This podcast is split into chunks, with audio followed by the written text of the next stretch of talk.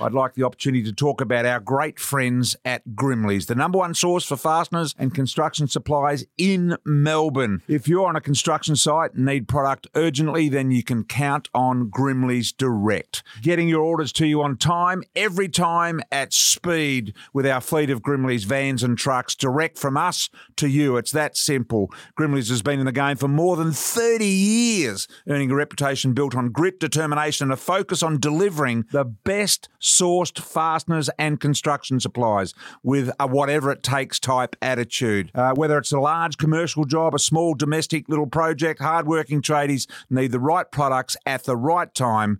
Grimley goes above and beyond to deliver on the details. Grimley's always aims for the best solutions to your products. Go to grimleys.com.au for delivery that you can count on.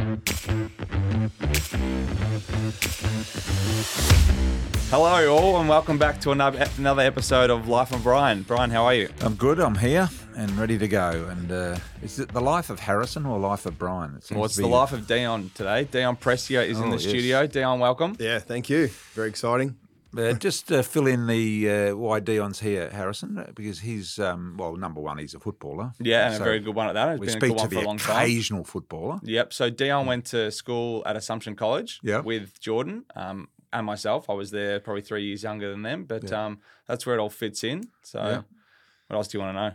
No, that's about it, I guess. So, D, you, you went where, where, where were you before you went to Assumption College? Uh, yeah, so I grew up in Craigieburn. Craigieburn. right? Um, so day student at at, uh, at Assumption. So yeah, about an hour on the bus every every day. So I was picked up right outside my house, uh, where my family um, were and, and still still are now. So So was it um, the footy vibe that yeah. attracted your attention to Assumption College? Yeah, I've actually I've no idea why I went to Assumption because you have sisters as well. sisters, yeah, yeah. yeah. but I have two two older sisters. Um, because we kind of had pet like Pegs is probably a bit closer, or Yeah. Aitken College, um, just down the road, and then yeah, I'm actually not sure why why we went out to Assumption, but strange. um, yeah, it, was uh, it was pretty pretty fun. Met a lot of uh people, obviously. Met you guys and. Um, Pretty good footy team you had. I mean, yeah. when you consider the names that were around in your time, I know Daniel was Daniel Talia was a bit older than you, Yep. but Michael Yep. Talia was the same age as you. yep. Uh, Nick Merrick, Nick Merrick, yeah. I think I feel like Assumption had a lot of really good country footballers that yeah, from New South Wales or, or country Victoria. Um, you know, Willie Wheeler who who played VFL. Um, I know I kind of think of types like him, which made our team really good, and um, obviously weren't drafted. But I feel like we had a lot of players that maybe still in in the was- metro area they might have might have actually got. I remember up. being at school, and for those who don't know, Assumption College is a bit of a footy factory, or was in in year- those in days, years gone, by. now. Yeah, Yeah. not so much anymore. But I remember I've been in year seven, eight, nine, ten. It was like the first eighteen footballers could literally walk around and get get away with murder. Did whatever they want. They had Ray Carroll, the coach, just Yeah, well, he they just like Ray's office and he'd just come into like a class and like pull a few kids out and give them a chocolate bar or take them down the street. Not in a weird way. He was just like nurturing like those boys and um putting them under his wing. He was yeah, but the Yeah, first eighteen were incredible. Yeah, I walked into a many, many classrooms late, and they said, "Where have you been? Where have you been?" I'm like, "Oh, I just up with Ray," and they're like, "Okay, Okay, that's fine. okay. That's yeah, fine." no, it was just like oh yeah, Just like a first class. eighteen footballers. Uh, yeah, So Ray, time so Ray Carroll was this incredible. Uh, he's got this incredible aura about him. A long time at Assumption, great coach. You know, all of that sort of thing. But he was really. uh, Tell us what your thought. My, my thoughts with him were that it was a little bit.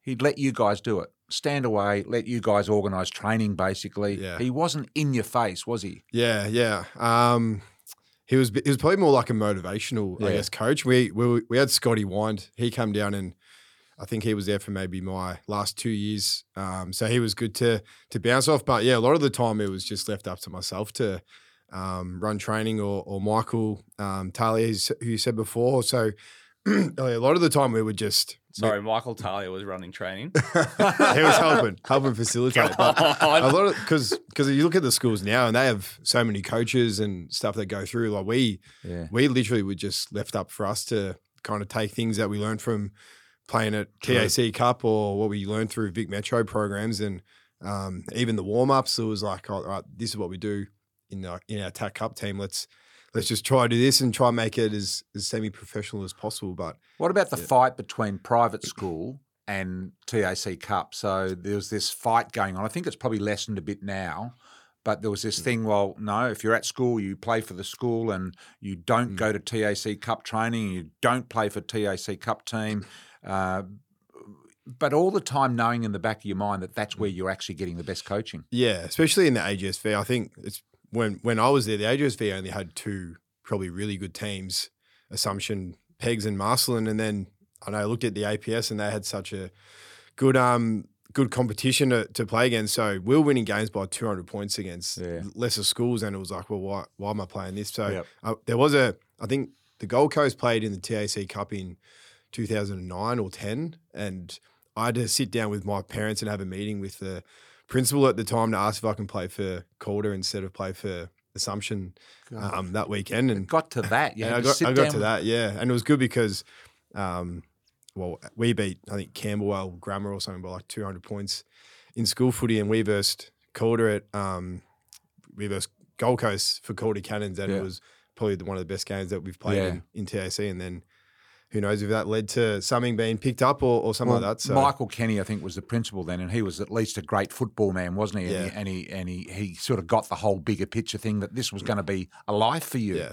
This was the same as you turning out to be some brilliant engineer. Yeah, but it also was probably the best memories I had. Like when we went to Adelaide Exchange and um, doing bus trips down to Peninsula, which is like a four-hour bus ride, and getting there twenty minutes before the game and running out. So It yeah, was an incredible culture at Yeah. Assumption. So just some of the some of the names in that competition that around about that time mightn't have been exactly your year, Just the but Calder Cannons. This is the Calder Cannons. So guys like uh, Brandon Ellis, Tommy Sheridan, um, Cam Guthrie, Mitch Wallace, Jake Carlisle, Jake Melksham, Matthew Watson, who went to Carlton, Tom- the Talia brothers. Tom Liberatore. yeah, Tom Liberatore. Gee, it was a Yeah. healthy group, wasn't it? Yeah, I think I'm pretty sure they've shrunk in that um that region since we since we left because we in like the pool. yeah where we can net pull area. from. So I think Ah, yeah. I think a few have gone to the Western Jets, um, Ah, and then because we were, we were picking from all the way up in um, you know like Woodend Yeah. up around there, all the way down. Like I know um, Mitch Wallace and, and Libba, they went to St. Kevin. So we had this huge Yeah. pool of Yeah. from Victoria, I think. And we were, oh, our team was pretty pretty good. I won two premierships at, at Calder, but I know you go through the list, It's all those players that have names. gone gone through and played And AFL. two names that you didn't even um, mention there that didn't play much AFL footy, but they were the Gold Coast underage recruits, which Dion would have spent a lot of time with, with Josh Toy and Taylor Hine. That's right. Yeah. So I think, talk me through what happened with Josh Toy. He had a he was going to be huge. Yeah, yeah. So he went up there um, as a bottom age, I guess, player. Him and like Taylor. drafted before the draft. Yeah, yeah. yeah. And then they played in the VFL as 18 year olds, Right. um, I guess. So, um, yeah. Um, I, I remember watching his first VFL game. It was at Craigieburn out at um, Highgate in that windy oval. And Oh yeah. he absolutely dominated. And I was just like, oh, he's going to be outstanding. You know, the stories about him being in the AIS and they used to play against VFL teams and him dominating um, He was a bit of a players man, who got man dropped. child, yeah, yeah, he was an absolute freak. So Yeah. um, I think he's still playing. Maybe um, maybe Aberfeldie. I know he was playing yeah. there a few years ago. So um, yeah, I know it's a it's a different world when you get into the AFL system. You know, it's it's um yeah pretty pretty brutal. I think. Yeah. And Taylor Hine, what what happened to him? Is he playing? Uh, I think he was there for about two years or two or three years. Yeah. Um, Gone I'm back not to sure. he went to he, Sunbury, I think he? he went to the Kangaroos for a bit. Yeah. I don't know if he Yeah. played games now. Sunbury Playing Diggers Kangaroos. Rest or something. No, No, not the Melbourne Kan- Kangaroos. Yeah, Yeah. Oh, did he? the Kangaroos. Okay. Yeah. So you arrive at Gold Coast, um, and you uh, you kick off your career, and it was pretty damn good, if I don't say so myself. You're like, you know, Gary Ablett Jr. was there. Uh, he came what a couple of years after you arrived. First year I was there. First yeah. year you were yeah. there. So all of a sudden you got this guy, and my memory was that your years. i- If he were not there, you may have won a couple of best and fairest. Did you finish runner up at least once Uh, and maybe yeah. two or three times or not? Yeah, I think I came A maybe second and third, a third. second and a third. third. Yeah. Because Dave Swallow, he was also right. a bit of a man child as well. He was um, he he was pretty much ready to go as soon as um, yeah we were eighteen in our first year. So um, but yeah, it was it was it was an interesting time. You know, some of my greatest memories and and stuff were um, I guess think growing up together. There was 25 18 year olds up on the Gold Coast. Can you all- imagine that? 25, Right. 18 It was year like a- olds on the Gold Coast. on the Gold Coast, and none of us were from the Gold Coast. We all come from Perth or Melbourne. How did um, were that most of work? it. So we all lived in share houses. So the Gold Coast is is a pretty, I guess, small community, and Yeah. like you, we all were within fifteen minutes of each other, or in all in share houses of three and four. So like we, we used to have So it's a bit house about walls time and as stuff. an, as an AFL player. What were you doing during the Yeah. day? Just like Oh, that's the thing. Like we, like we literally grew up together. Like we learned how to. Uh, I moved from being at mum and dad's. Mum did everything, cooked, did me washing everything. To went into a host family for about four months, and then yeah, moved out, and it was just learn how to grow up pretty much. And we really didn't know how to be AFL players Yeah, um, at all. But was it was just house issue? wars, house wars, like Yeah. all the time. You know, let's just go to the beach and sit there. So go- would clubs now, if that was starting now, Gold Coast, would they do it very differently to what you did it? Yeah, I feel like GWS probably did it a little bit differently. Um, I, f- I guess they probably were, ma- were probably going to cop a lot more losses early on to to Yeah. kind of come through as um, a bit later. But um, yeah, like so, still some of my best mates from from footy or from that Gold Coast team, and we didn't win a whole lot of games when when I was there. Where I expected to. The whole time I was there, I thought I'll win. Oh, a- so you I'll expected it. You didn't feel helpless. Nah, No. nah. Like the Oh. list was there, but it just didn't seem Yeah. to add up on field. Yeah, I like guess. going into my first game, we played Carlton, um, and I think there was like twelve debutants or something, and I was like, "We're going to win this game." Like, Yeah. okay, good. we- Like, but now I think like if I'm playing against twelve debutants in a team, I'm like, Yeah. "Well, we're this is going to be got live. pretty, yeah, Yeah, we've yeah. got this." So, um, yeah, I guess our expectation was a lot. We're, we're expecting a lot more um, Yeah. throughout the season, and um, I think we won two two out of the first five games Yeah. or something like that, and then didn't win another one until about round eighteen. But um, yeah, having I don't know Gaz, Gaz was just a freak. Like his um, the things that he was doing in our team that was losing by hundred points was Mm. just was just crazy. He was having forty and three, and we we're losing by eighty points, and he was getting tagged, and yeah, it was pretty good. Who was really your coach incredible. at that stage? Uh, Guy McKenna. Guy Yeah. McKenna, yeah, that's right. Yep. So he he coached us till 2015 or 14 when Gaz well Gaz popped his shoulder out and we we're yeah. sitting about fifth on the ladder and then we won one of our last nine games and missed finals and then um, yeah Bluey Bluey got sacked at the end of that year and we had um, Ronnie Eade come in. Um, I think I had him for one year. I'm pretty sure. Yeah. And coming back to Melbourne and going to Richmond, was that very much like I want to be home, or was that I want a new look and a chance Um, at success? You had things Yeah. growing thin at Gold Coast at that stage? Uh, I, well, th- there was a probably it was probably more like the injuries. Um, you know, we had I think at one stage there was probably six players that had knee injuries throughout it, so um, it was probably a little bit of that. Always wanted to be at, be at a big Melbourne club. Um, you know, growing up, I was a Melbourne supporter. I always went to the G and just thought like, this is unbelievable. How good is this? And I know just going up there just didn't didn't feel like it didn't bring back those me- Yeah, memories and feelings of playing at um at, at the Gold Coast Stadium. You know, you get like 16, 17,000 and it's kind of just like, oh, it's not what I really Yeah, want out of my yeah. out of my career. And Yeah. um, I never I never wanted to make it about success because you just never know what's going to happen. Like, um, I didn't expect to no, that's something that just happens. Yeah, it's it? just like, and then obviously family, mum, mum and dad are still in still in Melbourne, and, and my sisters as well. So um, that was that was the most of it, and then we it kind of worked itself out perfectly for me to go to Richmond, and no no other clubs really had draft picks to take. Um, there was, I know they were. We still thought they were all in a good window to to have success, and it all it kind of all just worked itself out in the end. Yeah, and then you just fell into three flags. yeah, that'll. Well, you, that was you, I think good. Dale's right. You, you you you just never know when that's going to happen. Like Yeah. it just sort of clicks and everything comes together and the vibe's good. But just go back to your dad, Ozzy. He he worked at the at the Footscray wholesale fruit and veg market. Yeah. Yep, yep. So you conjure up thoughts of the uh, fruit and veg market. You know, three o'clock in the morning, they're at work and you know getting doing all this. Uh, you know, Italian uh, background, of course.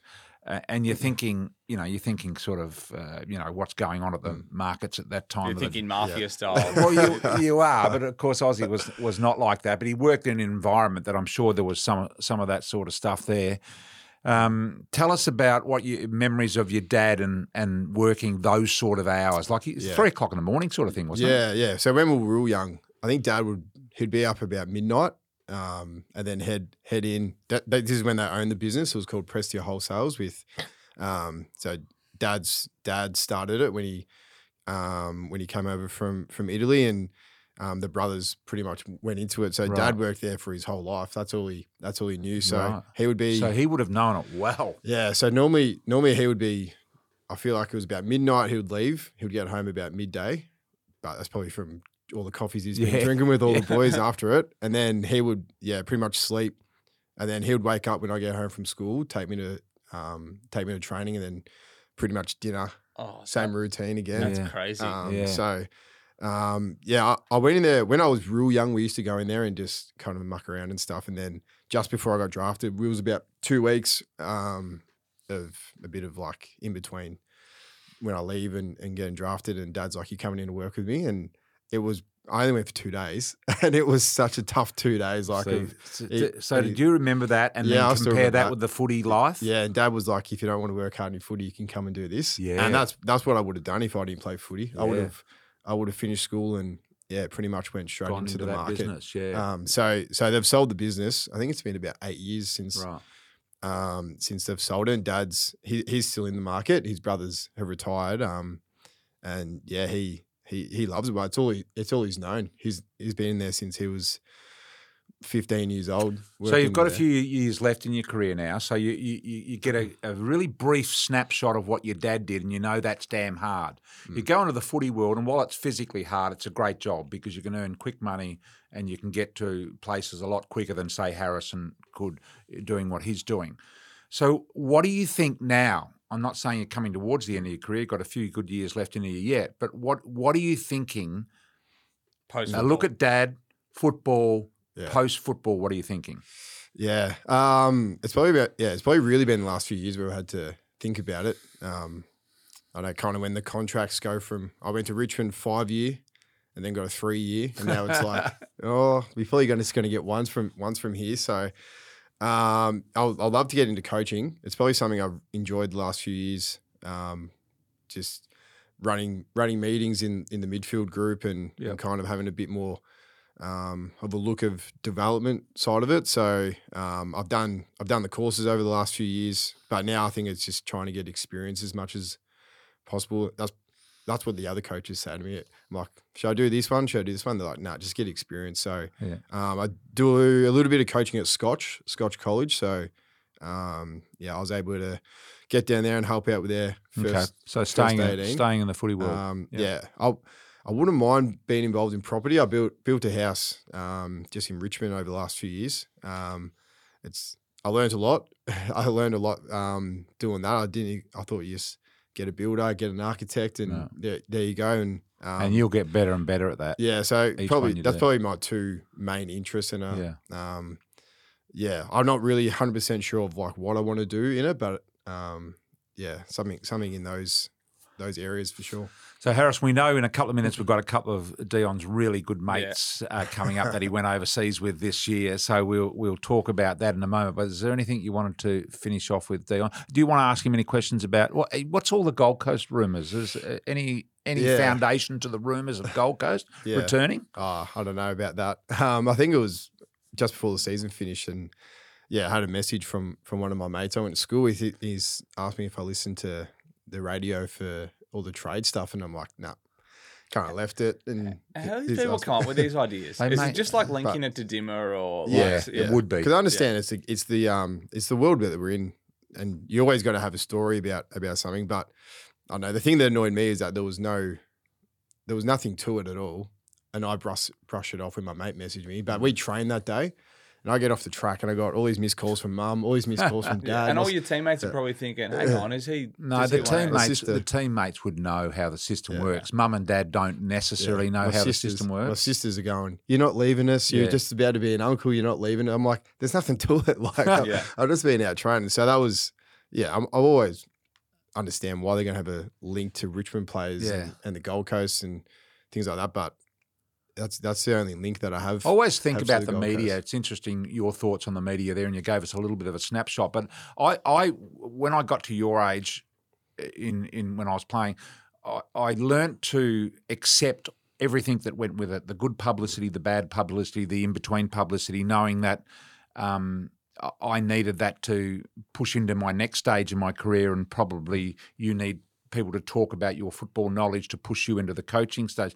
Just look at it as a uh, it was water off a duck's back for me in the end. Was it? Is it that for you as well when they start talking about these sort of things? Uh, yeah, I, I kind of uh, when it's like form or something like that, I can understand because Yep. it's such a, like a tough industry with so many so many like shareholders and stakeholders and stuff. But I know when it when it kind of comes to something like that, I wasn't okay. too impressed with it. Um, yeah, I know Well, it, you- was, it was kind of like not like they would be the first people who would know if I Yeah. was going to go Yeah, anywhere. fair enough. Like they're the first ones to know contracts and stuff. So Is it fair Yeah. to say that you've had uh, my my memory of the last two years of you is you haven't missed much footy at all. In fact, I reckon you've played around the 19, 20 games on average over the last two years. Do you feel like you're over the top of the injury stuff? Uh, yeah, I, I think so. I kind of look since I've been at Richmond. I've I feel like I've been pretty good. The games that I've missed have been, um, I think you had your best Little- Brownlow little the ones. year this year. yeah, I think Is 20, right? 2022 was that. But I was missing games with like, um, well, there was like concussion or rolled ankle or had like. right. So not the Had, like, hamstring Achilles. stuff, not So it the wasn't- soft tissue stuff. Yeah, it wasn't hamstring. Like I miss I miss one or two every now and then, but I'm like, it's it's such a brutal game. Like Yeah. I'm gonna miss. It's Am- just gonna kind of. Am I imagining things, or did you play this year particularly? Did you spend a little bit more time forward this Yeah, year? yeah, I did, Why, yeah. why was that?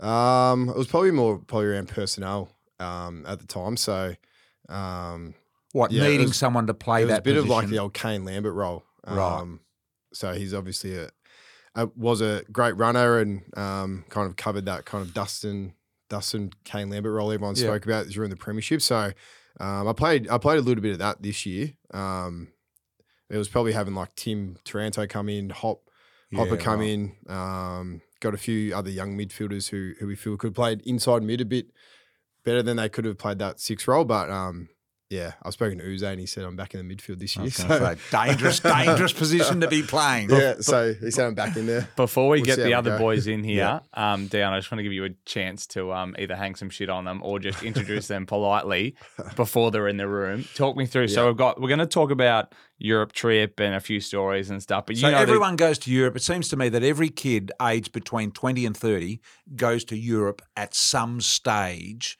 in that in that part of their life, don't they? yeah, we we spend our money on experiences, Yes, not, which um, is silly. commodities. Why wouldn't you buy a home or Nah. get a wife We're or having something? fun. but um, so Jordan Taylor, who's my brother, Brian's son, will be on the show. Give us Yep. Jordan in a few words. Oh, geez, yeah, hard to keep up with. That's good. And Josh Campbell, um, for he's the guy He's- who built your house, Yeah, so- Homes. yeah, went Yeah. to Assumption as well. yeah, So nuggety back pocket, just a Yeah. Yeah, real plotter. benign sort of player. Um, oh, jeez.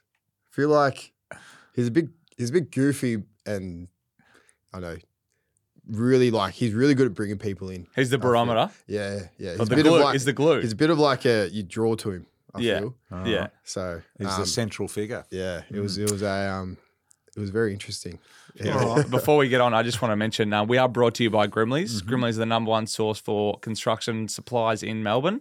Is seeing the cars around? Absolutely, the vans. The vans. They have the big, tall vans. Yep. Grimley's on the side. Incredible warehouse in Fairfield there, and they are doing incredible things. I think they have nearly become the biggest supplier to the top end building construction that I know of. Yeah.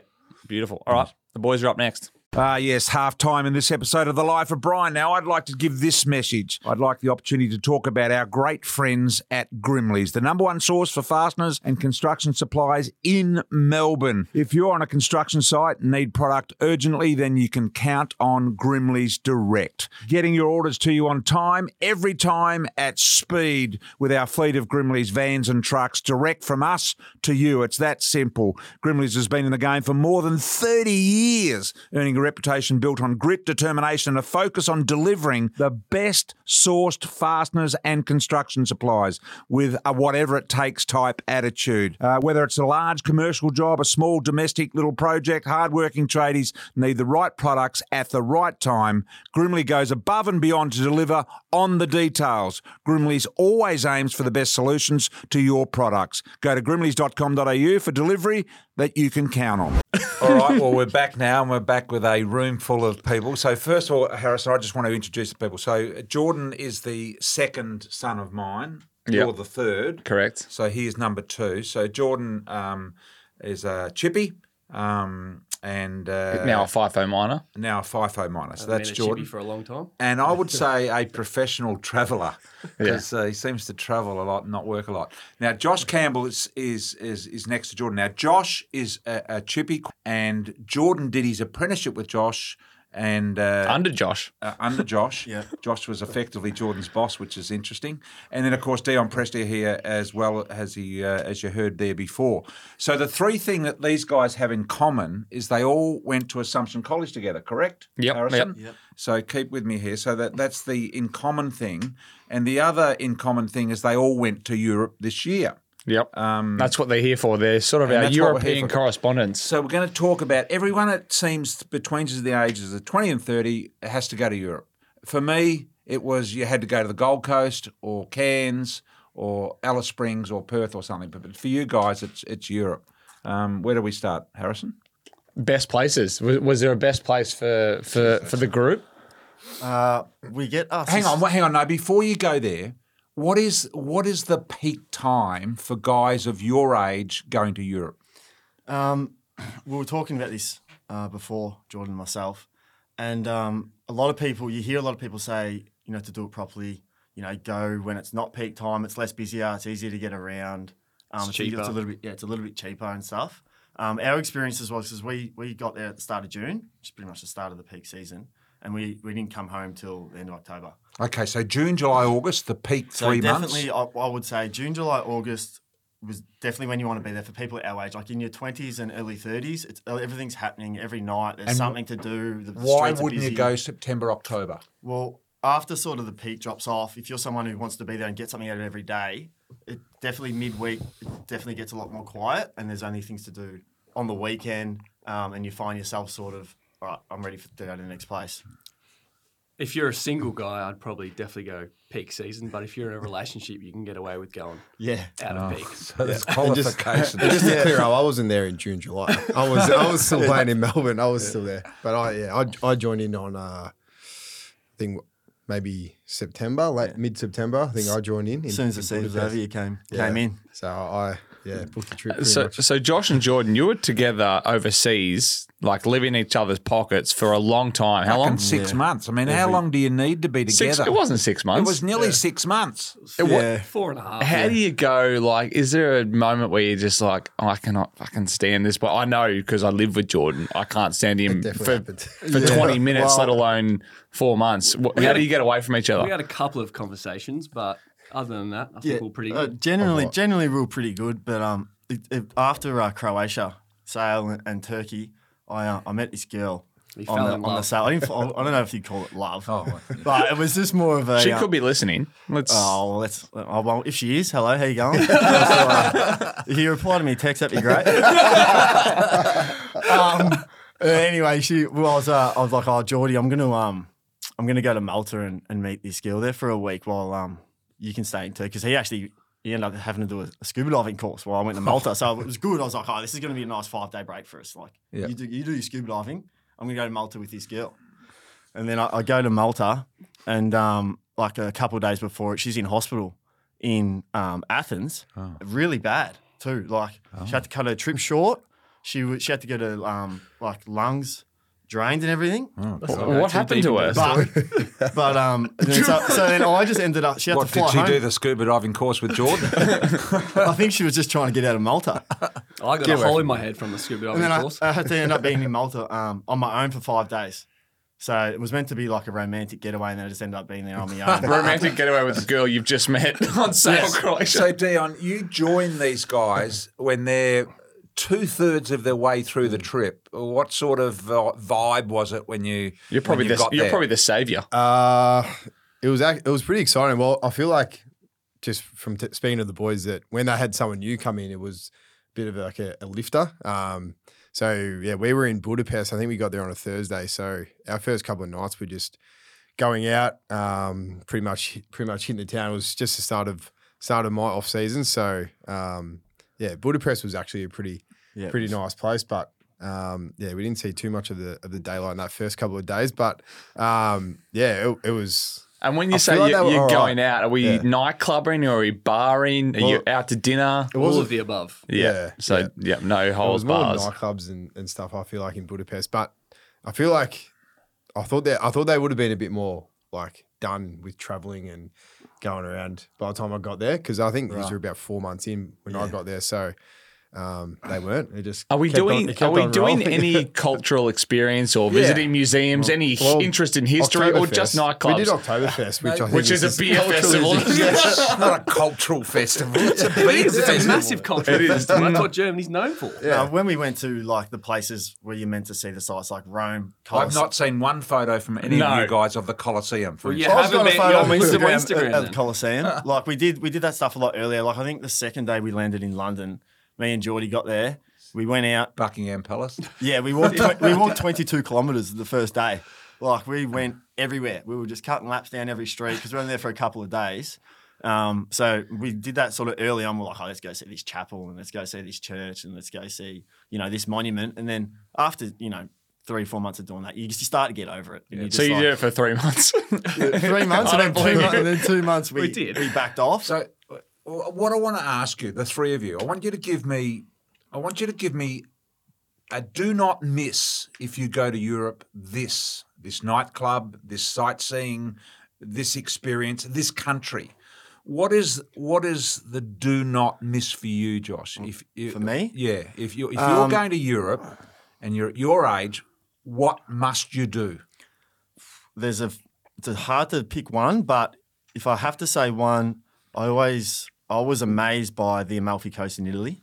Right. um, just how beautiful that coastline is, um, the food there and the experience um, of you know the culture um, and just the way of life down there. It's just so laid back and Fit the young people vibe. uh, yes, it, it's not as party. Don't go there to party. Right. It's more of a like, all right, this is a really beautiful setting. I think Jordan could probably give you the tip on where to party. Yeah. Uh, Jordan, want- you give us know. your one. Do not miss this opportunity. Uh, probably Portugal or Albania. Why? Uh, Albania was just we Albania. We heard, we heard a lot of bad we, things. we hear a lot of bad things Like- in, in the movie Taken. All the bad people from that were from Albania. I, I remember Dad telling me before I left, "Don't go to Albania," but obviously you do what Dad says. We we thought that not too. regularly, so we went and it was awesome. Probably the safest we felt. So is Albania? Are you saying to me that Albania is the new Croatia? Croatia was the hit of the Yes. last ten or fifteen It's, years. it's gonna be. It's not quite ready to go. I reckon another three to five years, it'll be good. What's It's really what's good. about it now? What is what? Uh, it's what just is- sort of untouched by tourists at the moment, but it's just as pretty as Greece, Croatia, Amalfi Coast, but just cheaper. okay. D for you, the must Mm. do. Yeah, well, I missed a lot of the of the trip. So mo- most of mine was East Eastern Europe, but Oktoberfest was unbelievable. I think. that Um, place I feel like well, Can we you talk really me through any, like, a day in culturally. Oktoberfest? I've never done it. So, Yeah. like, do you roll in at the gates at like Oh, there- six a.m. was to get a spot? Yeah, there was people. We met we met a couple of um, Aussie Aussie guys. We walked past them at about nine thirty, and they were in their kits, dressed up, ready to go in. So Mm. they so they got there early and like ran in to get a table. Yeah, Um, but it's just What is it? A because you can't book, you can't book Yeah, things so- in advance. It's yeah, like no, your first in, I best think dressed. you I can. think Can. Canberra's Oh, really right. expensive. You don't everyone, need to. Everyone Yeah. just runs runs in, just gets a table, secures a table. So is it a But marquee or a hall or what is It's it? it's just this huge grounds. No, it, it, was, it wasn't what I was expecting. It was just these huge grounds. They say six hundred thousand people roll through every day for, for the month. Wow. And I think there's eight big marquees. So we'll I in think like, ten thousand each. yeah ten thousand each. And what side by side? Uh, all all just spread in out. one marquee. And then there's carnival rides. There's like food trucks, and everyone's just in such a good mood.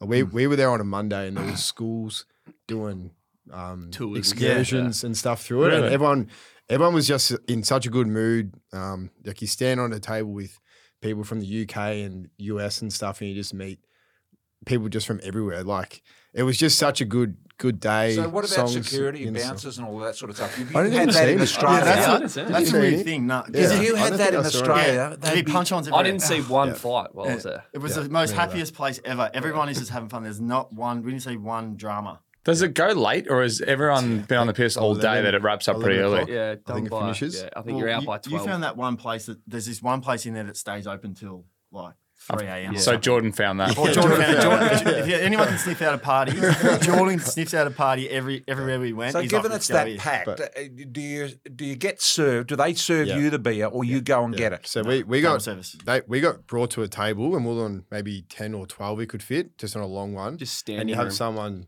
uh, Assigned to bartender you, or someone, right. and you pay them, and that's when you see them carry the big. How many? jugs How and many stuff. can they carry? I the think it was like twelve or something like that. But they're so Yeah, heavy. pretty they're impressive. One liter steins. Well, one liter and- is one kilo. Yeah, and a beer uh, like the Good beer maths. is actually the beauty really of the metric nice. system. But it's Did, not, did you know that deal? yeah, I was trying to work it out when I was there, but had a few be- too many beers. Um, but it was, um, yeah, that, that was the thing. It was just such a good, good environment. The whole, the whole thing of, and I, I missed a lot of of that. Like most of mine was up like the eastern side and a bit less touristy, I guess. But um, I would go back there every year. I go, to Yeah. So you guys all know Tommy Sheridan. Uh, you ran into him at some stage. Where did we find Tommy? Yeah, um, Tommy joined us in Croatia for um, Yacht Week. Oh, Yacht Week. Now, yeah. see, I would have thought one of you guys great. would have had number one Yacht Week as number one. No? Yacht Yacht Week was It was like one of the good. best weeks for sure. Tell us what Yacht Week is. Um, so pretty much it's like a, a big bunch of catamarans. Um, we're all sailing around the coast of Croatia. It Goes, What, you hire for a week. So yeah, you've we were on a catamaran. So you, it's four cabins, so two in each cabin. It's a bit more spread out compared to like say Croatia. Um, and we had a host on there, cooks us breakfast and lunch every day. Um, and then we got our own skipper as well, which who drives Right. the catamaran around. So and we just island hop, go to parties. It's pretty much you just party for a week. Do you, t- I imagine, or I've As seen opposed to the other three and a half months. Yeah, yeah. Well, Have I seen a perfect for us. photo It was a nice change. where you're tied up in a circle, like a hundred Yeah. catamarans tied up in a circle, and the inner That's it, yeah. becomes effectively the swimming pool? Yeah, it's like they have like a what do they call it, raft party. Yeah. Yeah, so everyone ties up. We actually, I've got a um, funny story about that. We are all tied up when we were in um, Croatia, and uh, you know, so everyone's floating. And it was one of the first days we were just like meeting people and stuff, and I was floating around, and there were these girls from Brisbane who I was floating with. Um, Oh, jeez. Anyway. this is too much. So I'm at a, a boat party and we're floating. well, I mean, that's just what I you do. I floated for an hour. I ran into these girls. we're, we're just talking, and then for some reason, I don't know how we got onto it, but one of the girls just mentioned that um, her boyfriend has just been stitched up. Someone made up that he had a, has a foot fetish, and that he's never been able to live it down, and it's just completely not true. And everyone just and he and he really really got to him, and um, so I thought, oh, like, that's pretty funny. Like, it'd be funny to make up a story about someone on Yacht Week about that, like a, just yeah. just a spread a rumor. Yeah. And then they're like, yeah, right, let's do it. So. I was like, I had the perfect one in my, in my mind. One of our mates, Tommy Sheridan, who you mentioned before. Rick's, Rick's eyewear founder. Rick's eyewear, yep. In good your nick, sonnies. I think they've Tommy got a- would look good in Europe with the shirt Yeah, off. well, He did a well, 10-week the thing, program. Yeah, exactly. And so, the Oz American Aces. yeah. So I said, um, all right. The rumor is that um, Tommy Sheridan's got pec implants. because he does um, look good. Well, because the because you know, ten months leading into Europe, he was telling me how much he needs to start growing his chest, and he's doing decline, incline every night, really trying to grow his chest. And I knew it. I knew that like he'd, he'd just eat it right up. And they're like, all right, all right, let's do it. So we float. Tommy was floating like twenty meters probably downstream, and um, Downstream. and, I, and, and then I go over and the girls played it perfectly. The girls go to him, oh, so Tommy, like your pecs just look amazing. Like, what, you, what have you been doing? And he starts going, yeah, I've been doing the in the gym. I've been doing decline, you know, three sets, ten reps every day. Like, and he's like starting to tense in the floating and stuff. and um, then they go, oh yeah, like we saw when your uh, catamaran Can pulled you up. just imagine on his back on a floaty, uh, tensing the uh, Yeah, the yeah, he's tensing with yeah. the Ricks Yeah, sunglasses he's got the on. On, yeah. and then the catamaran comes in and they go, and they go, oh, yeah, we saw your catamaran come in and we were all talking about you going, oh my God, who's that guy on the catamaran with the amazing pecs at the front? Like, and he's like, he's loving it. And then this girl nearly fell into the water beside us. And um, she's like, she was trying to climb back onto her floaty, and then Tommy just goes off the bat.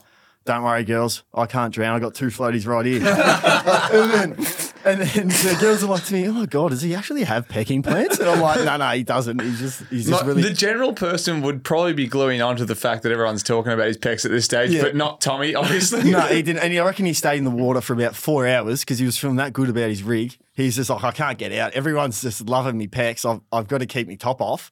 And then we go out to dinner that night.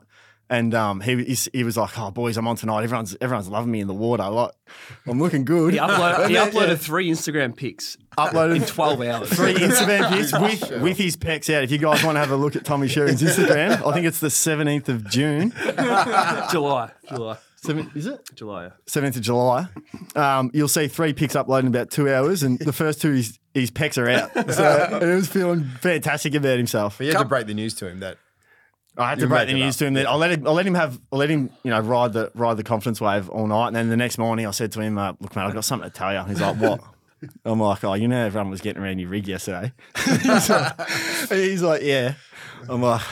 I told everyone you had pec implants. He's like, "You're kidding me." He's like, "That's the best I've ever felt about my body." I was loving it. Now, I'm- now I'm back to you know ground zero. So It was all a myth. So how? Uh, what I want to know as a father, Jordan.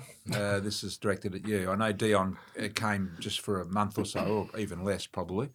But if you spend three months peak Oh, yes. time Europe, what are we? Um, what are we? Are we? Are we living on a budget? Are we? Are we backpacker style? Are we four star, five star? How much is it? These costing boys are 31, so they're probably we slightly. started on a budget. I think we came into it with a 40 grand budget. Um, we blew that out of the water. forty grand, and you blew that out of the water. yeah. yeah, that's, uh, Where do you just keep getting the funds from? Is this just Well, a pool of money floating? I, so I'd, has saved, house, I'd saved so- 40 for that, and then I had to dip into savings a the bit. funny funny thing was No, hang that- on, hang on, Josh. Jordan, This is all you news for Brian. saved forty. That could have been a deposit on a house or a Life flat or experiences. Life experience, a deposit on life experiences. Uh, continue on, Josh. Well, Geordie thought we were going really well with the budget, and um, Oh, yeah. and I was keeping track.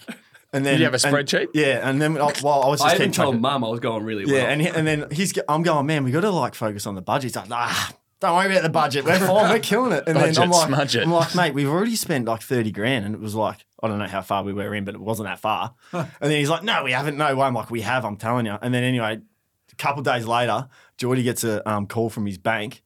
And they said, um, "Hey, uh, we just want to let you know, sorry, but um, Some suspicious yeah, account no, activity. No, we've we've uh, we've missed a lot of transactions uh, They from your account in the last missed couple of months. nine thousand dollars. Missed $9,000, so he was missing I $9,000. wasn't seeing it in my account that it was gone. And I go, well, there you go. So, I thought I was nine thousand dollars cheaper than I was. yeah, wow. But then we'll That sort of about a month and a half in. Well, Jordan hasn't stopped talking about the lobster linguine. How, how expensive were they? What, what was the most expensive thing? The drinking's pretty cheap. Is it the accommodation? My- Mykonos was the off its head expensive, like for food. there. Everything. Well, yeah. it's just because Tommy Sheridan was there, and he, Yeah. wants, he wants to get a booth every night. yeah. Wants to go to the expensive gotta have- He restaurant. doesn't. He doesn't realize that we're traveling for four months. He's there for three weeks. Yeah. and now we got to have a booth. He's probably looking at Instagram of, oh, I've got to go to this restaurant and that bar. Yeah. I, I felt the traveling was was the most expensive. Like trying to get from one city to the H- next. how did you That was- travel?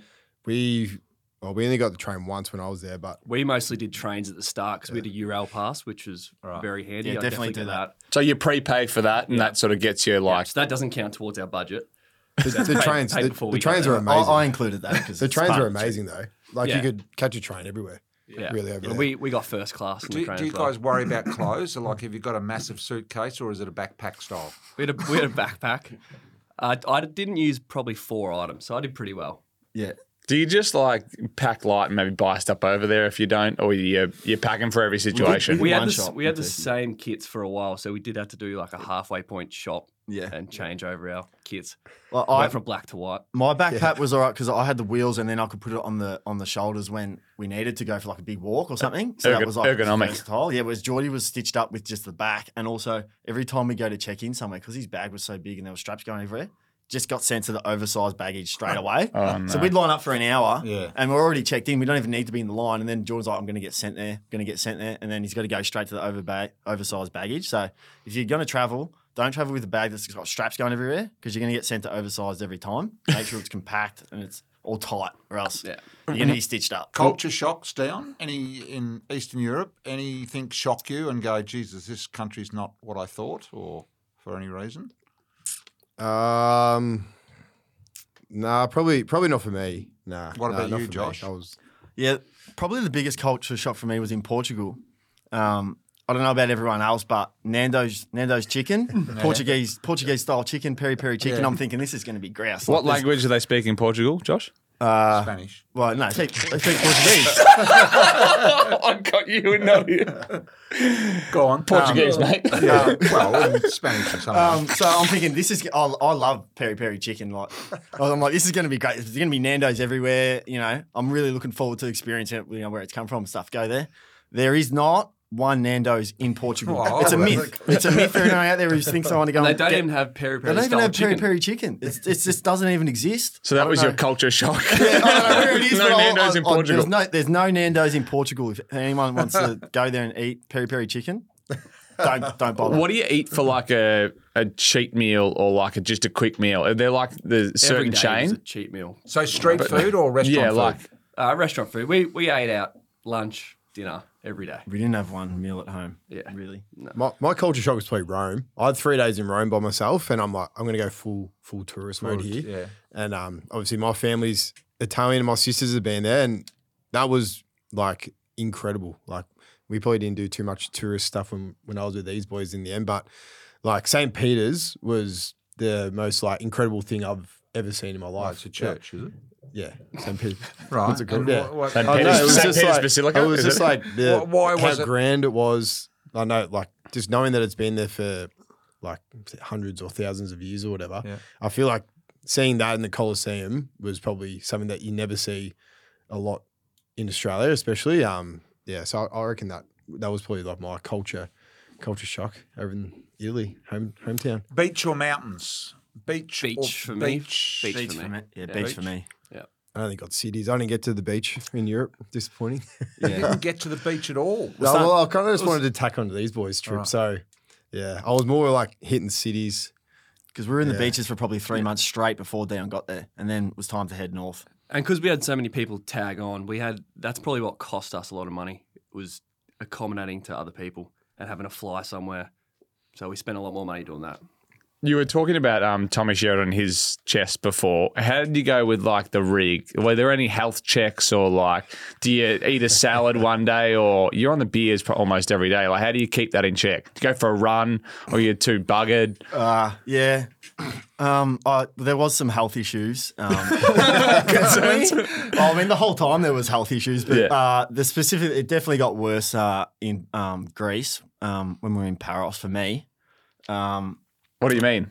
well, we um, I don't know whether we want to go here. I, I want to go here. No, it's fine. It's fine. Well, we were. I was with Tommy again, and and Jordan was actually really sick this day, and um, we're at this beach club. Uh, I think it's called Cabana in Paros. Paros, best island in Greece. If everyone wants to go there, that's the best island to go to in Greece. Yeah, Yep. cheapest. Like everywhere else is, I didn't really rate, but Paros was the, the best one for me. You know, Jordan was asleep, and the the um, beach club we were at looked over the bay in Paros, and our hotel was directly on the other side. And on this day, like this big black plume of smoke started coming up across the bay, right where our hotel was. And Jordan was sick and he wouldn't answer his phone. We thought our hotel was on fire. We oh my God, Jordan's dead. Like we're trying to call him, wouldn't answer for like three hours. Turns out the restaurant in front of our hotel was on fire. It was a kitchen fire.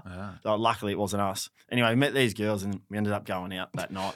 And um, on the way home, it was me, Tommy, and the girls. This girl's like, she she tried to race me. Like she did like a little 10 meter oh, sprint. Oh, foot race. Yeah, foot race. And I've sort of tried to keep with her. And I said, What, you want to race? And she goes, Yeah, let's race. And I'm like, All right, let's go. I'm thinking, Well, surely I'm going to beat her. Oh. It's like 3 a.m. as well. Yeah. And then You so, back yourself as a bit of an athlete. well, I, I'm, I'm, all, I'm all right. I'm all off. I'm like, Well, I think I've got this in the bag, hopefully. And I was, I, me, and, me and her were getting along. Was so in, was I, in the I 4 by to, 100 relay team. Yeah, at exactly. school. yeah, I needed to, you know, I'm, I needed to impress. I'm thinking, yeah, this will be good. I'll show you how quick I am. Then- Not let her win. and then we go down to the street, and you know what Tommy Sheridan's like? He clears the whole street of Paros. Main street of Paros cleared out. Massive crowd. Shoes are off. The shoes are off, and um, it's, yeah, it's 3 a.m. disaster. Ready, set, go. Tommy's got the footage of it. We're going. I'm probably at the 65 meter mark, I reckon. I was in front, but like only by half a meter. She was right on me, and then I've just gone. I'm giving. I, I couldn't have gone any harder if I tried. I was giving it absolutely everything, and then I've just gone. Oh no! Bang! This massive thing just went in my leg, oh. and then the hands start going, and I hit the deck after the finish line. She beats me by about two meters, and then everyone's going laughing at me. Get up! Get up! And I'm going. Nah, boys, I've seriously hurt myself. You're like, I can't get up, and they're like, you've just got beaten. Like, come on, stop putting it on. I'm like, this isn't meant to put on. Tommy would have had no remorse. Oh, and then I'm trying to walk home. Like I'm like, I just got beaten. You know, Like, I'm, I'm never going to sprint again after that. Like I've got no confidence left. And then we go there later. We keep we go home, and then the next day I wake up because the boys still think I'm putting it on. And um, I've got a photo here I can show you of my leg. I think I'm going to need to probably have, have Give us, a surgery. look, give us a look at the But photo. that's the next passing day of the phone around. bruising. Oh, a little bit of a bruising hamstring. So oh, it was a hammy. That was I great. think No, it's, it's a groin. I That's a think it's a groin. groin. Groin, yeah. Went around the back. Well, he still can't. My whole he can leg barely went walk now. Yeah, well, it's, it's I'm still in pain now, and this is this is three Not the one of the, later. one of the things I would have thought you would have done over there is strain your groin or hamstring or quaddy or something. get get beaten by yeah. But so- didn't she? She um, was Well, in the yeah, she used team. yeah she used to be she used to be a professional runner for Australia, which I didn't know. We didn't know. she was she was the triple jumper for Australia and was all this sort of stuff. So oh, she didn't tell me that. She was she would have been rub, rubbing her hands together, going, "I've got this bloke. This is going to be hilarious." Were, so there, were there any moments for just a bit of me time? What, what would what would you do just to get away from each other for for a moment or two? I mean, sort of can't. You can't. Like he's tripped to Malta. Yeah, that's Yeah. the only way I could get My away. scuba diving thing. That was probably the only me time we had. Yeah, unless unless you try to go on like a date or something with someone who you know, like during the day. Like Jordan tried to do that. You know, after we went to where was that? Belgium. Uh, yeah, Belgium. What happened there? Oh, okay. Um, so we went to a day party the day before, and by the way, we clocked up sixty-six thousand steps that day. Yeah, that's the was- biggest it day Pretty had. impressive. Yeah. Um, and we got home sort of mid-morning the next day, pretty tired, and I knew the next the next night was going to be a, a write-off. So I got on Hinge. The same as every other night. Tried, no, as in we're not going He's to go swapping out. every day. yeah, oh, right. Yeah. Um, so organise a date, 8 p.m. I'm like, Cambia, it's like 2, 2 p.m. or something. I'm like, I'm going to go have a nap, make sure I'm awake by 6.30. I'll have a beer with you and then I'll go. Anyway, I wake up, it's 7 past 8. At that, I'm seven minutes late for this day. So I, I'm like, fuck. Cambia, you meant to wake me up. Yeah, I got the blame. yeah. So it was his fault. I had three alarms, none of them went off. Um, and so I messaged her quickly, said, uh, I'm on the way. I'll be there in, you know, 15. She's like, uh, have you actually left or not? I'm like, oh, I'm about to leave. I'll be there. Anyway, she's like, I, I go there. She's not there. I waited about half an hour, had a beer, talked to her. She's back and forth. Sounds she's to like, me like she was lukewarm on you. yeah, she was way too good for me, but I still got it. Um, and basically, she sent me a message, s- s- along with a message saying how rude it was and that we, we better not cross paths and all this I- stuff. I So it, agree. it didn't it didn't go very well. Yeah, the French. She was yeah, like being French. French, German or something, and she didn't really like the way I was acting. That's fair enough. Um, do, uh, when you do all this stuff and you're thinking a week ahead, are you booking stuff a week ahead or are you just turning up to these places? Well, well, I was head of logistics, Right. which was planes, buses, Yep. trains. What was Jordan head of? I was of? ahead of accommodation and party, and they were two invaluable things. and logistics didn't go that well at some points. If you if you're booking, if you're going to go on the fly, like two days before you want to go somewhere, you just get stung. The prices just go up Right. massively. So you, you can you can it works pretty well because you got more flexibility because you book as you go. Like "Oh, I like this place more. You can stay there for you know another Yep. couple of days, or you can leave early if you don't. So we found about the sweet spot was like four or five days before you want to go somewhere. Book wherever you, like the your transport to get there, which was Yep. logistics. and uh, Jordan was you know in charge of the accommodation. So what were you mainly using? Uh, well, at the start we were using Hostel World because we were doing a lot of hostels. But once the boys got there, we got a taste for the good life, and it was more just Booking.com and Airbnb, and we didn't really stay in a hostel after Croatia. Yeah, some of the best hostels I'd say would be uh, Yellow Square in Rome. That was Yeah. very good, and also Kabul in uh, Barcelona as another. It was full of Aussies though. Yeah, but like good fun. Yeah. big hostels. It- Um, Th- That's a funny thing when you say um, full of Aussies. Do you go overseas like, and do you relish in meeting a fellow Australian, or you're you like, oh, not Uh, another one? At the start, we did not want to see them. and we they were just everywhere. They were unavoidable. But then towards the end, when like you go a couple of days without seeing one, you're sort of like, where are they? Yeah, where are you, we? 'cause you know you know they're going to be a good time, and Yeah. yeah. Is there an underrated spot or an underrated nightclub or an underrated something that you did? Was there was there anything like that where you you went there expecting less but you actually got more? Was there Dion, is there something that took your fancy? Yeah, mine was probably Copenhagen. So we we had about two days to um, get to Munich. So like, oh, what do we do? We're not going to stay in, in Prague. Oh, I hated Prague. It was too boring. Nothing to do. We just looked at the So- astronomical clock. we were there. We were there mid, Four midweek, hours. so off peak, so there wasn't much going on. Yeah, so um, so we went to Copenhagen for two days, and it was over the weekend, which probably helps it. But Copenhagen was unbelievable. I thought it was. So you went there probably the best- expecting nothing and all expecting of a sudden nothing. Yeah. Yeah. yeah, Just I know it was like heaps of young people. It was a bit of like a um, restauranty cafe, just casual vibe. Copenhagen everyone is in, dressed really is in, nice. De- Yeah, in Denmark. Good looking Is right? girls. Good looking girls. Yeah. Yeah, in Yeah. Denmark, and um, yeah, Copenhagen was probably the one where I wasn't expecting anything, and then probably probably one of my favorite. Well, you reckon you're favourite going back there every year, don't you? Yeah, I think about moving there once I'm done. Is the footy. rap on Scandinavia that it's still really expensive? Is that yeah. yeah compared to other places in Europe? It was ex- it was all pretty expensive. Pretty much everywhere we went was expensive except for Albania. Yeah. Like, Speak, that's my take on it. yeah. Um, So was Albania the, the underrated spot for you, Jordan and Josh? Yeah, definitely. Yeah, it was and so- because yeah. it was cheap, it was cheap, beautiful food. Like even like people were hit. You, you touched on it before. What you about know, men not being like safe? yeah, no, kill you, though? Yeah, no, but that's what I'm going to say. Like I think they've all left the country. Yeah, look, There's just- people. It just has this reputation that like it's dangerous, and the men, you know, watch out for the local men and stuff. But wh- I met so many travelers in Albania, girls on their own, who were hitchhiking up and down the coast of Albania, Wow. and and they felt safe as they were in any other country. Um, so I, I think they want the tourism there. They want the economy to start building and stuff, and and it's all there. The beaches are some of the best, like we saw, So- some of the best in the world, So great visually and cheap as well at the moment. and the moment, weather's amazing. Wow. Yeah. And you, you spent a lot of time in Turkey. What what what was going on in Turkey? Was that because of the? Schengen visa stuff? Is that why you spent so much time Yes. out of the Yeah. EU? yeah. Yeah. That's it. Yeah, well, yeah, we're Well, trying to I- get because you need a visa if you're Yeah. going to be in the Schengen for, for more than three months, and we're obviously away for longer than that. So strategically, we thought we'll go to Turkey for a bit because it's out of it. And Albania was out of it as well. yeah, and Albania. Yeah. So that's why we went to sort of those two places, and they're sort of they're nearly the two. You know, they're in my top handful of countries that we went to. Yeah. Turkey's there's so much to do there. Jordan was Yeah. there for four weeks. I was there for three because we went to Malta. Um, but um, it's such a That, that whole Malta experience, Keep getting experiment brought up. really cost you, didn't it? it did cost me, yeah.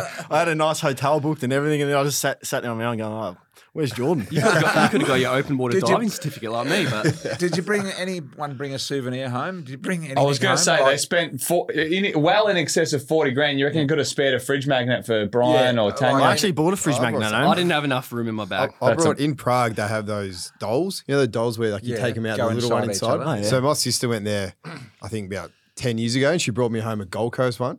So oh. there's you walk in this shop and there's AFL, NRL, f- N, um, NFL, college football, and they're all just these little. Where's dolls this? in Prague? I'm not sure what they're called. They're just like the ones like they're wooden. Take the big one off, and there's a little one inside. Yeah, there is So a name the- for those. I don't know what it is. In the Gold Coast one, I'm the I'm the smallest. I'm the little one. So, so Dion went to Europe and came home with a souvenir of himself. Pretty much. So I went there and I'm like, oh, I'll get the Richmond one. I think An Tim, AFL souvenir. Tim, Tim Taranto's there in, in the top one. I'm, I'm not the smallest in that one, which is Did, did which any got, of um, you that's all I brought home. fall or use the line? Um, number one, you know, when you're in a situation there that Dion, I'm probably more aiming at you or Tommy Sheridan. use the line that I was an AFL footballer, or, or Um, nah, we we got videos up a couple of times of. Yeah, Did we they- were we were more stitching him up, telling everyone, "Oh yeah, oh yeah, he plays AFL." And, and we would just show the video of him getting knocked out. yeah, yeah, that's the first video we go to. Yeah, this is him playing, and then he just That's gets knocked out nice. Yeah, good friends. It didn't seem to work either. So that was. Um, Jo- we know we, we know Jordan has many vices, but um, he told me that oh, he's a vapor, very bad habit. Um, he he struggled quit. to get a I've vape in. Europe. what, what's the go there? And then he searched Turkey for about three weeks to find a market that had vapes. He asked me to bring six over. When, when I was coming. Oh, there's no chance of bringing them. and he brought none. So why can't you get vapes in Europe? What's or are they just oh, you really can. They're expensive? just they're just shocking. They're like two percent. No kick to them. It's like sucking air. It's like sucking air. Yeah, it's like sucking air. What are you doing vaping? Yeah, oh god. Everyone smokes or vapes over there. You just have to get on the train. Yeah, I ended up on the darts. Did you? That's Yeah. not the vapes. Nah, well, everyone in Europe smokes. So, like, and uh, you know, I had the occasional vape in in, uh, in Melbourne, and then I got over there, and everyone's just sm- and it's You four naughty dollars a boy. packet over there. So, and like, and everyone's smoking in the clubs and stuff, and then you, it's, you know, you, you're in the smokers and you're meeting people and things. So, I was just, yeah, I'm I'm trying to shake it now. Now that I'm back, Yeah. uh, because they're like sixty dollars over here. So, no, more, no more of that. I'm about 14 hours clean. I'm, I'm doing well. Are there any other last stories or thoughts from the trip that you want to you want to get off your chest or confess? Confessions. You don't have to. Um, I don't know if I've got any confessions. I haven't got much. Nah, I've none. Probably things things you learnt maybe. Yeah, Mine- challenges. Mine was probably people who travel by, by themselves. Unbelievable. Like What do you mean? I did, like people who can just go by themselves, stay in a hostel on their own. oh, go you and find that unbelievable. Unbelievable to do. I did that Like, for a month. It was great. Yeah, I Yeah. did three days, and I was just like, Bullshit. can't wait to see people Yeah, that I know. Or like if someone come and come and spoke to me, I'm like, this is the best ever. something that I probably took from the lifestyle of Australians versus like Europeans for me was um I noticed a lot that um, everyone in Europe is because it's so older and stuff. All the all the you know the towns and um, the cities are so developed that everyone's lived in you know you're there for a long time. It's not a developing country like Australia where where we're expanding and Yep. everyone's trying to make more and build more.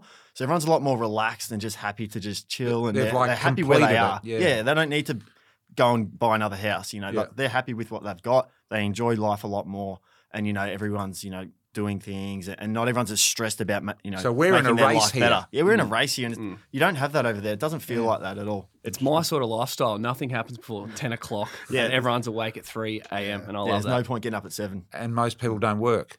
Or oh, they work. They- life? they- Yeah, exactly. Was- They're having a they're they're having a rosé at eleven thirty, and I'm like, this is Yeah. this is me. There was literally no, no point being up in the morning there. Yeah, Like, like coffee shops aren't even open. Yeah. Yeah. So Dion's going back to a life of football and then going to progress, and Josh is going back to a life of building. And Jordan, I'm on holidays. no, I'm going back to work tomorrow. you're going back to work Yeah, tomorrow. back to WA. Finally, in the mines. Been About six time. months Hard off. work. All right, how do we wrap this Yeah, up? before we wrap up, I just want to do one thing. Obviously, we're brought to you by Grimley's here at the Life of Brian. Of course we are. And Grimley's, their their point of uh, difference is that they go above and beyond the call of duty. When has someone gone, or who went above and beyond in this European trip? Ab- an above and beyond, beyond. moment. Did Well, any, I'd any of say- you do anything for each other? I'd say that my friend Zach uh, brought vapes over for me, so he went above and beyond for me.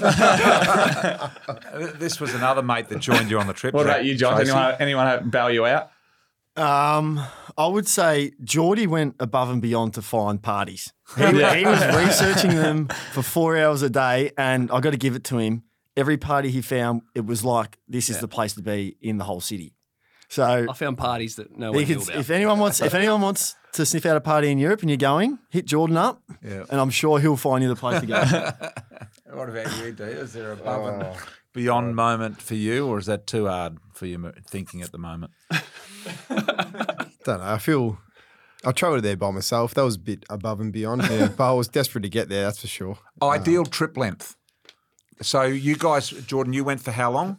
Four and a half. Josh, yeah, same. But Dion. I was three and a half weeks. Okay, I'd say between three and four months. Anything less than three, I feel like you're not seeing enough. Um, more than four, you start to get a bit tired yeah. with the way we did it. Yeah, because you, you, you're traveling, you know, hitting a new place every three, four days, and that ends up taking its toll on you after a while. And by And then, I went to Bali on the way home, so I was just keen to sit on a beach on the way home. That broke up the trip beautiful. Bali on the way home for a couple of weeks, just relax, reset. And so, should the trip all be in peak time, or should it overlap the non-peak? So you get, say, two months in peak and one month in non-peak, or all in peak. It depends what you want. I'd Yeah. say peak the whole time. yeah, uh, it de- yeah, it, it depends. Like if you want to go over there and, and do something every day, I'd you definitely saying. and you need fifty grand, yeah. To Uh, do three months. minimum, plus. oh, minimum. Bare, bare minimum. well, we were we were hearing people doing it for like 15, 20 grand, three months, but I just They would have had everyone, you were everyone having no- talks it down how you were much having it no fun. Like, I feel like people don't want to say how much they actually spent. Yeah, right. yeah, Yeah. you're Well, having no fun spending twenty. I grand. obviously had no fun. I did Europe in 2017 and Nepal, which was really cheap. And I was probably gone for three and a half months and probably would have spent 25, 30 grand. that sums you up. No fun. Yeah. we, we were saying yes to everything every day. We were, yeah. Yeah. We were, we were. Yeah, you guys we get sucked into easy. Anyway, um, brought to you by Grimleys. Go to grimleys.com.au for delivery you can count on. Thank you so much, boys, for Thanks coming on. to Dion, Josh, and Jordan. Yep. Nice to have you here, boys. and you. Um, Thanks for Jordan, us. it's time to get back to work, mate. It's the life of reality. It's time to uh, find a job, find He's got a job. a few Got a other job. things, and get on with life. Save for the next trip. Yep. See you, boys. See you. Yeah.